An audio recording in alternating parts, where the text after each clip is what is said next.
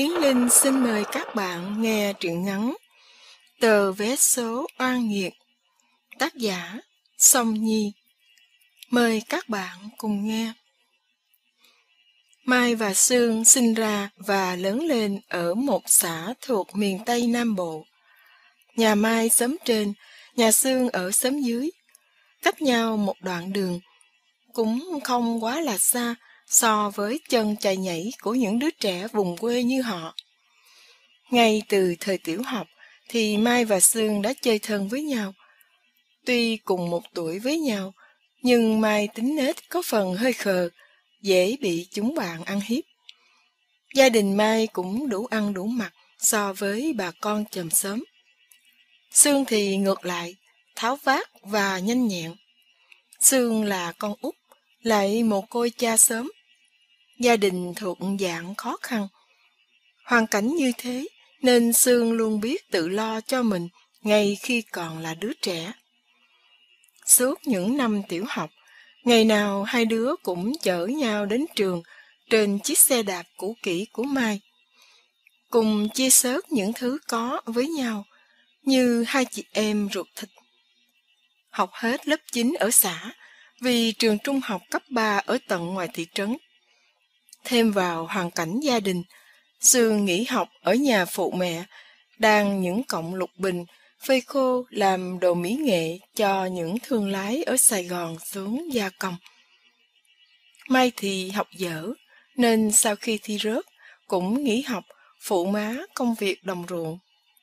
Hai đứa vẫn chạy qua chạy lại như thời thơ bé. Năm 20 tuổi, Sương quen với Bình, một chàng trai trên xóm chợ để ý Sương lâu nay. Sương thật ra cũng có cảm tình với Bình, bởi anh hiền lành, con nhà đàng hoàng. Sương và anh yêu nhau đã hai năm, hẹn hò quyến luyến như bao cặp đôi khác. Được hai bên cha mẹ ngầm chấp thuận vung vào, họ mơ ước đến một tương lai hạnh phúc. Sương cũng muốn lập gia đình nên đôi với Bình, nhưng hiện cô còn nặng gánh lo lắng gia đình của mình. Vài năm sau, cuộc sống khó khăn hơn, khi Lục Bình dần già cạn kiệt trên những dòng sông quê, khiến cho công việc kiếm tiền phụ gia đình của Sương cũng theo đó không còn. Sương cùng mẹ xoay qua lo trồng trọt, gây dựng mấy mảnh vườn trái cây, Thấy ở quê ngồi không như thế chẳng phải là cách hay. Sương tính xin làm công nhân trên khu công nghiệp Bình Dương. Một người bạn với chị gái Bình đang làm tổ trưởng nơi đó. Theo lời chị, hãng điện tử ấy tuy tuyển công nhân hơi gắt gao, đòi hỏi phải khéo tay, lanh lẹ một chút. Nhưng bù lại, lương khá hơn nhiều hãng khác. Sương nghĩ nếu tiết kiệm Vài năm cô sẽ có ít tiền để sửa lại ngôi nhà đang xuống cấp của gia đình mình. Xem như một chút đền đáp hiếu thảo với mẹ, để yên tâm xây dựng hạnh phúc mới của riêng mình và Bình. Lúc đầu Bình không muốn xa cô, nên không đồng ý. Nhưng thấy Sương nói đúng, và vì tương lai, anh đành nghe theo. Cả hai nhậm tính, trong khoảng thời gian đó, thì ba công đất đang trồng xoài của ba mẹ cho riêng mình và vườn nhãn của nhà Sương cũng đã cho thu hoạch. Hai đứa có thể dư giả hơn để làm một hôn lễ đầy đủ. Nghe tin Sương đi làm, Mai cũng đòi theo. Thật ra Mai muốn đi khỏi làng quê lâu rồi. Nhưng ba mẹ cô lo, cô vốn không đủ khôn dại, sinh ra hư hỏng nên không đồng ý. Bây giờ thì có Sương đi cùng, ba mẹ Mai cũng an tâm đồng ý cho cô theo Sương. Họ cũng muốn con gái ra ngoài cho mở mang tầm mắt. Thế là Sương phải nhờ thêm chị của Bình nói với bạn xin thêm một chân nữa cho Mai. Một buổi sáng, trong cơn mưa lất phất, hai cô gái xách hai chiếc túi hành trang nhỏ ngồi trên chuyến xe đò, vẫy tay tạm biệt người nhà. Tới Bình Dương, Mai và Sương được nhận vào làm công nhân của hãng điện tử, dưới sự giúp đỡ từ bạn của chị gái Bình. Sau mấy lần tìm kiếm thay đổi chỗ ở, cuối cùng hai cô cũng may mắn mướn được một căn phòng trọ nhỏ biệt lập trong một khoảng vườn rộng của khu vườn trước kia trồng hoa kiển. Đúng ra vợ chồng chủ nhà không cho thuê, nhưng thấy hai cô ngoan hiền, họ cho thuê với giá rẻ. Bù lại, hai cô giúp họ quét dọn khoảng vườn ấy. Xem như an tâm về nơi ăn chốn ở, không phải ở những nơi phức tạp sâu bồ như những người cùng hãng. Cuộc đời của những công nhân như họ đi làm từ khi mặt trời chưa mọc, về nhà thì tối mịt. Chưa nói những khi tăng ca thì về nhà chỉ có lăn ra ngủ. Chủ nhật đi chợ mua ít thịt hay con cá xem như bổ dưỡng. Sương vốn tính tiện tặng dè sản, thêm vào chịu cực giỏi, tăng ca thường xuyên. Nên hàng tháng, sau khi lãnh lương, cô đều gửi một khoản tiền dành dụm được về quê nhờ mẹ mình cất giữ. Ngoài giờ làm, cô không đi đâu, không chơi với ai. Bình ở quê cần cù bỏ công sức vào mảnh vườn nhỏ của mình và sớm hôm lui tới phụ giúp má Sương những việc vặt vảnh trong nhà. Vài tháng thì Bình lại lên thăm cô một lần. Thấm thoát như thế đã hơn một năm trôi qua. Ngược lại với Sương, Mai thì khác. Lúc đầu Mai háo hức, cứ ngỡ đi làm được ăn ngon mặc đẹp, hay vui vẻ gì. Ai dè sự thật không giống Mai nghĩ. Được một năm, Mai tính bỏ cuộc trở về quê. Nhưng trời xui khiến thế nào mà cô quen và đem lòng yêu tiệp. Đó là lý do khiến cô ở đây đến tận bây giờ. Tiệp cũng làm công nhân ở một hãng gần đó. Quê Tiệp đâu ở tận miền ngoài. Tiệp ham chơi, ngoài giờ làm thì bù khú nhậu nhẹt đánh đề. Nhưng bù lại, Tiệp có hình dáng cao lớn ưa nhìn, thêm cách nói chuyện ngọt ngào, khiến nhiều cô công nhân nữ ngã vào vòng tay của Tiệp. Khi biết Mai quen Tiệp, Sương đã khuyên bạn phải cẩn thận với cái tiểu sử tình ái, lăng nhăng trai gái của Tiệp. Nhưng Mai si mê Tiệp, nên bỏ ngoài tai những lời xương nói. Một lần khi say, Tiệp hà cắn tay thượng cắn chân với mày đến tím cả mặt mày. Thương bạn và tức giận, Sương cắm cửa, không cho Tiệp được đến nơi phòng trọ của mình nữa. Tiệp đâm ra cây cú, để bụng ghét Sương, dù không nói ra mặt. Bình thường thì Mai vẫn ở cùng Sương, nhưng cuối tuần thì sang sống như vợ chồng bên phòng trọ của Tiệp, cách đó một đoạn đường. Một buổi chiều thứ sáu, hãng hết hàng, nên công nhân chỉ làm buổi sáng và được nghỉ luôn ngày thứ bảy. Khi Sương đang đứng trước hãng, phân vân suy nghĩ nên về nhà trước hay đi chợ trước. Chợt Sương thấy thằng Tý bán vé số dạo từ trong quán cà phê gần đó bước ra với đôi mắt đỏ hoe. Sương biết rõ hoàn cảnh của nó, một cô cha. Mẹ nó bán xe trái cây dạo, là dân xa xứ đến đây kiếm cơm. Hiện nó và mẹ sống chung với một gã xe ôm, vốn là dân tứ chiến thô lỗ. Sương vội gọi nó lại, hỏi xem chuyện gì nó khóc. Quẹt vội dòng nước mắt lem nhèm, nó trả lời Sương. Má em bị cảm, không có đi bán bữa nay, đang nằm ở nhà. Em lo quá, không biết má có sao không. Em muốn về nấu cháo cho má, mà em còn bốn tấm vé số. Đi mỏi chân nhưng bán không được. Trả lại chủ thầu thì em không dám. Vì ờ, chiều về thấy không đủ tiền lời. Dượng em, ổng dám giết em lắm. Mấy này, ổng chạy xe ế ẩm, đâm ra bực bội, về nhà kiếm chuyện chửi bới hoài.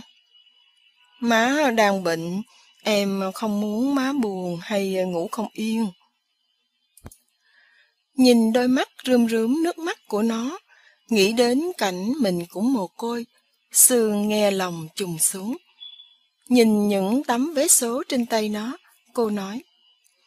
Đưa đây, chị mua cho. Bốn tấm là tám ngàn phải không?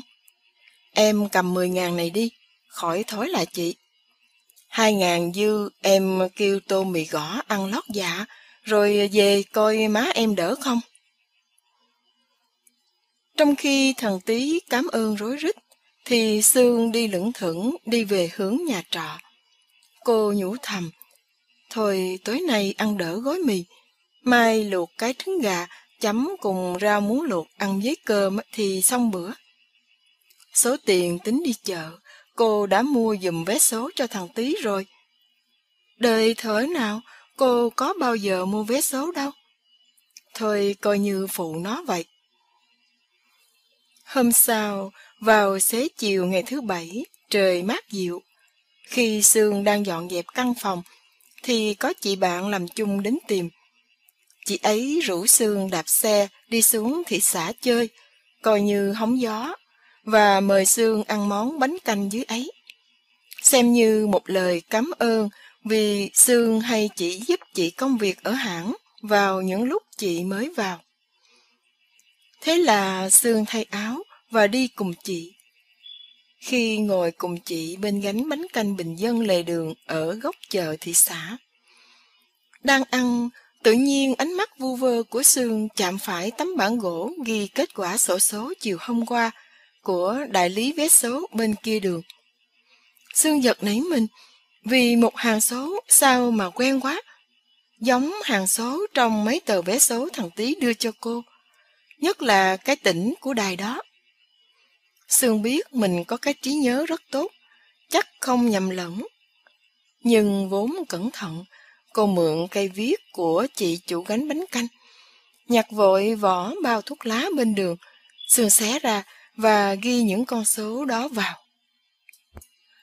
Về tới nhà, Sương vội đi lấy những tấm vé số vẫn còn nằm yên vị trong túi áo khoác ra so sánh. Những dãy số đó trùng khớp hoàn toàn. Sương trúng giải nhất 20 triệu, chứ không phải độc đắc. Bốn tấm y hệt nhau vậy. Vị chi Sương trúng được 80 triệu. Sương xanh cả mặt, chảy nước mắt vì vui mừng. Số tiền đó với nhiều người có thể không là gì cả, nhưng với Sương là cả một gia tài. Vốn bình tĩnh và lo xa, Sương im lặng cất những tấm vé ấy lại trong túi áo cẩn thận. Cô ngồi nhẩm tính sẽ làm gì với số tiền bất ngờ ấy. Trước mắt, sửa lại nhà cho mẹ. Còn dư bao nhiêu dùng làm vốn ra chợ mở sạp nhỏ, bán đường đậu, như cô mơ ước bấy lâu. Từ đây cô không còn phải xa bình và còn được ở cạnh người mẹ già mà cô yêu thương. Sương quyết định ngày mai cô sẽ nghỉ làm và về quê luôn. Mới vừa lãnh lương ở hãng tuần trước nên coi như không còn gì vướng víu chi nữa. Nghĩ đến viễn cảnh đó, Sương vội đi dọn quần áo cho vào giỏ sách. Lòng cô lân lân nghĩ tới ngày mai. Sương vừa dọn dẹp xong thì có tiếng Mai về tới. Mai ngạc nhiên khi nghe Sương nói ngày mai về quê sớm và không đi làm nữa. Cô còn hỏi Mai có muốn về cùng không? Nhìn ánh mắt ngạc nhiên của bạn, Sương không nỡ che giấu. Cô nói cho Mai nghe chuyện cô trúng được bốn tờ vé số nhưng cô không hề nói mua của ai, bởi Mai không biết thằng Tí. Mai mừng giùm bạn, nhưng cũng ngậm ngùi khi nghĩ đến cảnh mình. Cùng đi làm một lượt mà Mai chẳng dư giả được đồng nào. Nhìn chỗ nào cũng không được bằng xương. Mai đem điều mình nghĩ ra nói với Sương trong cái giọng ngàn ngạn tuổi thân. Sương nhìn Mai, nghe lòng thương quá đổi. Bạn bè bao năm có khác gì chị em ruột thịt. Sương suy nghĩ gì đó, rồi cô lấy trong túi áo ra một tấm vé số, đưa cho Mai. Cô nói, tôi cho bà một tờ, bà nhớ đừng nói cho ai biết nha. Ngay cả má tôi. Tôi chưa nói tôi trúng số, cũng không nói mai tôi về. Tôi muốn bất ngờ cho vui hơn. Về quê tôi nói tôi trúng ba tờ thôi, đâu ai biết chi. Bà yên tâm, không cần ngần ngại. Số tiền đó bà sử dụng ra sao cũng được. Chị em bao năm chia sớt với nhau, trời cho tôi, tôi chia cho bà. Bà muốn theo tôi về quê hay ở lại đây tiếp tục, tùy ý bà, tôi ờ, không ép. Nói xong, Sương dúi tờ vé số vào tận tay Mai. Còn Mai thì mắt long lanh nước. Cô vừa vui mừng, vừa cảm động trước tình nghĩa của Sương đối với mình. Từ nhỏ tới lớn, chuyện gì Sương cũng đều bên vực, đối tốt với cô. Ngồi một chút, cất tờ vé số vào túi áo một cách cẩn thận. Mai vội lấy bộ quần áo khác, cho vào túi, sách, đạp xe đi qua phòng trọ của tiệp như thông lệ hàng tuần. Còn một mình nằm ở phòng trọ, Sương lo lỡ mình bị giật túi sách hay sự cố gì trên đường về nhà thì sao? Nhất là khi Sương đi chuyến xe khá sớm. Đắn đo một chút, Sương ngồi dậy lấy kim chỉ ra. Cô dùng kéo rạch hai đường thật nhỏ nơi chiếc áo lót của mình. Chia ba tờ vé số làm hai xếp nhỏ lại, làm bốn, khéo léo nhét vào đó, rồi dùng kim khâu lại cẩn thận. Sau đó bận cái áo ấy vào người cô. Sương làm xong xuôi thì đồng hồ chỉ mới 8 giờ tối. Chợt nhớ tối thứ bảy, Bình hay ra nhà người chị ở chợ để phụ sắp xếp hàng hóa. Do chị có một cửa hàng bán trái cây khá lớn. Đến sáng ngày sau, Bình mới về. Nghĩ đến đó, Sương bỗng nhiên muốn kêu Bình đi đón và chở mình cùng về từ bến xe thị xã, thay vì đi đò như thường lệ. Sương đóng cửa phòng, đi ra trạm điện thoại công cộng, gọi về số máy bàn của chị Bình. May mắn là cô gặp ngay Bình lên máy. Bình ngạc nhiên khi nghe cô thông báo Mai về sớm và về ở quê luôn. Bình gạn hỏi, bởi anh lo không biết cô gặp phải chuyện gì. Trong cái vợt giọng vẫn còn run run vì vui mừng. Sương không kìm lòng được, cô chia sẻ với Bình. Em không có gặp chuyện gì hết. Em trúng ba tờ vé số giải nhất, được 60 triệu. Nên em về quê luôn. Em lo mai đi đọ mất thời gian. Với phần em nôn nao gặp mẹ. Anh đừng nói cho ai biết. Em muốn dành cho cả nhà sự bất ngờ. Cũng đừng lo cho em. Em hả, giấu mấy tấm vé số ở trong áo ngực cẩn thận lắm. Không có bỏ vô giỏ sách đâu. Mai anh đón em nghe, rồi cùng về chung. Trời chập choạng tối, tiệp đi tới đi lui, vì thua mấy lô đề gần đây hết gần sạch tiền lương, vừa lãnh. Thêm vào cái bụng đang đói, khiến tiệp càng cao có. Thông thường giờ này là Mai đã nấu cơm canh sốt dẻo đầu ra đó chờ sẵn. Nên vừa thấy bóng Mai hiện ra cửa, với túi to túi nhỏ trên tay, tiệp sẵn giọng. Định cho ông đói rã họng à? Không nấu cơm, cũng nói cho ông biết để ông khỏi chợ. Đi đâu đến tận giờ này? Sách cái gì đó? Mai không hề lấy làm khó chịu với những lời ấy, Ngược lại cô còn cười nhẹ, bày những túi đó lên bàn và mở ra. Nào là thịt heo quay còn nóng hổi, bánh mì rồi chả lụa, có cả hai lon bia nữa. Tiệp trố mắt nhìn vì ngạc nhiên, cười rú lên và xà vào ngay, bóc lấy bóc để cho vào miệng. Khi cơn đói được đẩy lui, chợt nhớ ra chuyện gì đó, Tiệp vặn vẹo mai. Ăn sang như vậy, thì tuần sau còn tiền đâu mà ăn, lại phải đi dây hả? Khi nghe Mai trả lời rằng không cần phải lo chuyện tiền bạc, bằng sắc mặt vui vẻ. Thêm vào đó, Mai kêu Tiệp xin nghỉ làm vài ngày, rồi cùng Mai đi mua ít đồ đạc, sau đó về quê Mai chơi. Vốn là kẻ hiểu tâm lý rành đời, cũng như tính tình hời hợt của Mai. Tiệp biết chắc Mai đang có nhiều tiền, nên mới dám tiêu pha như thế.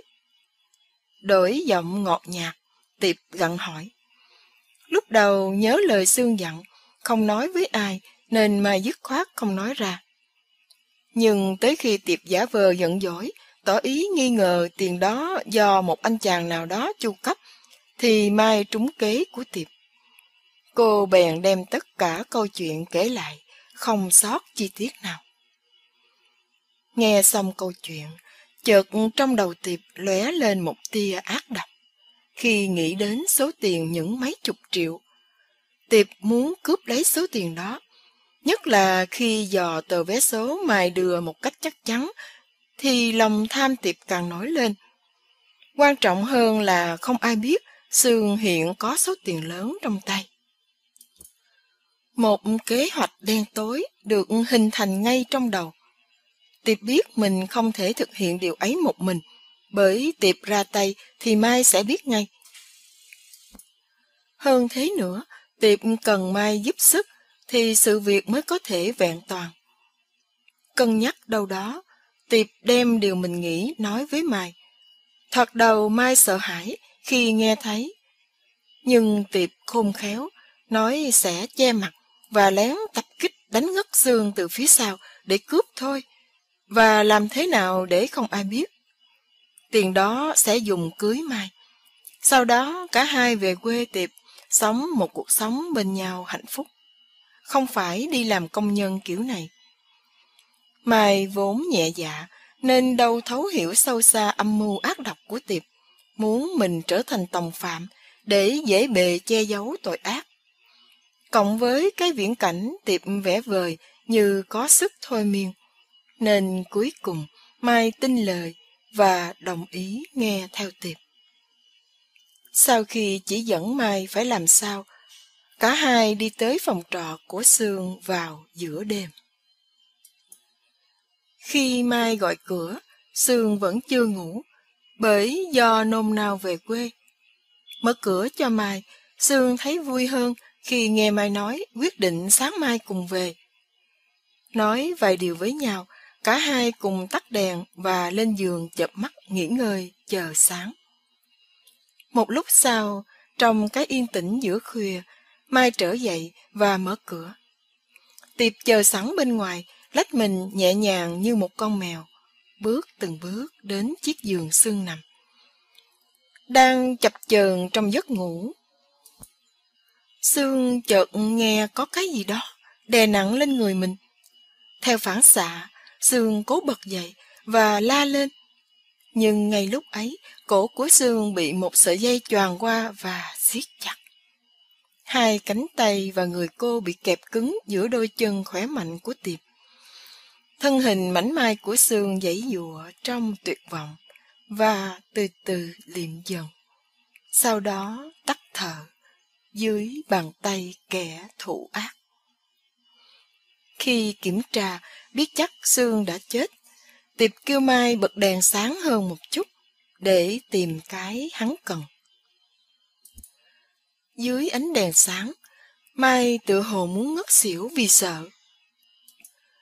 Khi nhìn thấy ánh mắt Sương mở trừng trừng nhìn mình, cô ngồi gục xuống như thân cây đổ, trong khi Tiệp lục lọi khắp nơi trong căn phòng nhỏ. Sau đó, hắn xoay qua lục soát trên người xương, Nhưng cuối cùng vẫn không tìm được những tờ vé số ấy. Nhìn kim đồng hồ thời gian đang trôi dần, hắn chửi đổng lên vài câu và đá vào sát xương mấy cái. Đã có dự tính trước, nên hắn quấn sát xương lại trong chiếc chiếu, vác ra phía sau vườn gần một con sông và quẳng xuống đó. Sau khi xóa dấu vết, cả hai trở về phòng của Tiệp và xem như không biết chuyện gì xảy ra. Sáng hôm đó, Bình chờ đến tận trưa mà không thấy bóng dáng xương đầu như lời hẹn. Bình gọi điện thoại lên bác chủ nhà trọ nhờ nhắn lời giúp. Một lúc sau, được bác hồi báo không thấy xương trong phòng. Dù hôm nay là chủ nhật không có đi làm, đồ đạc vẫn nguyên vẹn. Bình gọi điện thoại liên lạc với Mai thì cô trả lời đang ở cùng bạn trai và không biết Sương đi đâu. Lần cuối cô gặp Sương là chiều hôm qua. Linh tính chuyện chẳng lành, Bình vội tất tả chạy lên Bình Dương cùng anh trai của Sương. Sau khi tìm kiếm tất cả các nơi mà Sương có thể đến, họ đi báo nhà chức trách. Bốn ngày sau, người ta thông báo một tử thi bị chết trôi trên sông, gọi Bình đi nhận dạng. Bình gần như chết liệm, khi người đó chính là Sương.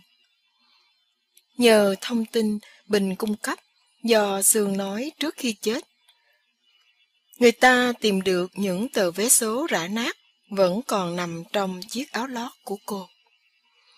Ban đầu, với chứng cớ ngoại phạm và không có lý do gì để mưu hại Sương, bởi Mai nói rằng cô không hề biết chuyện xương trúng số.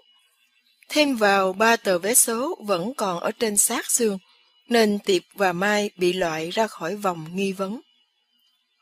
Nhưng một tuần sau, khi má thằng Tý hết bệnh, cậu bé đi bán lại bình thường.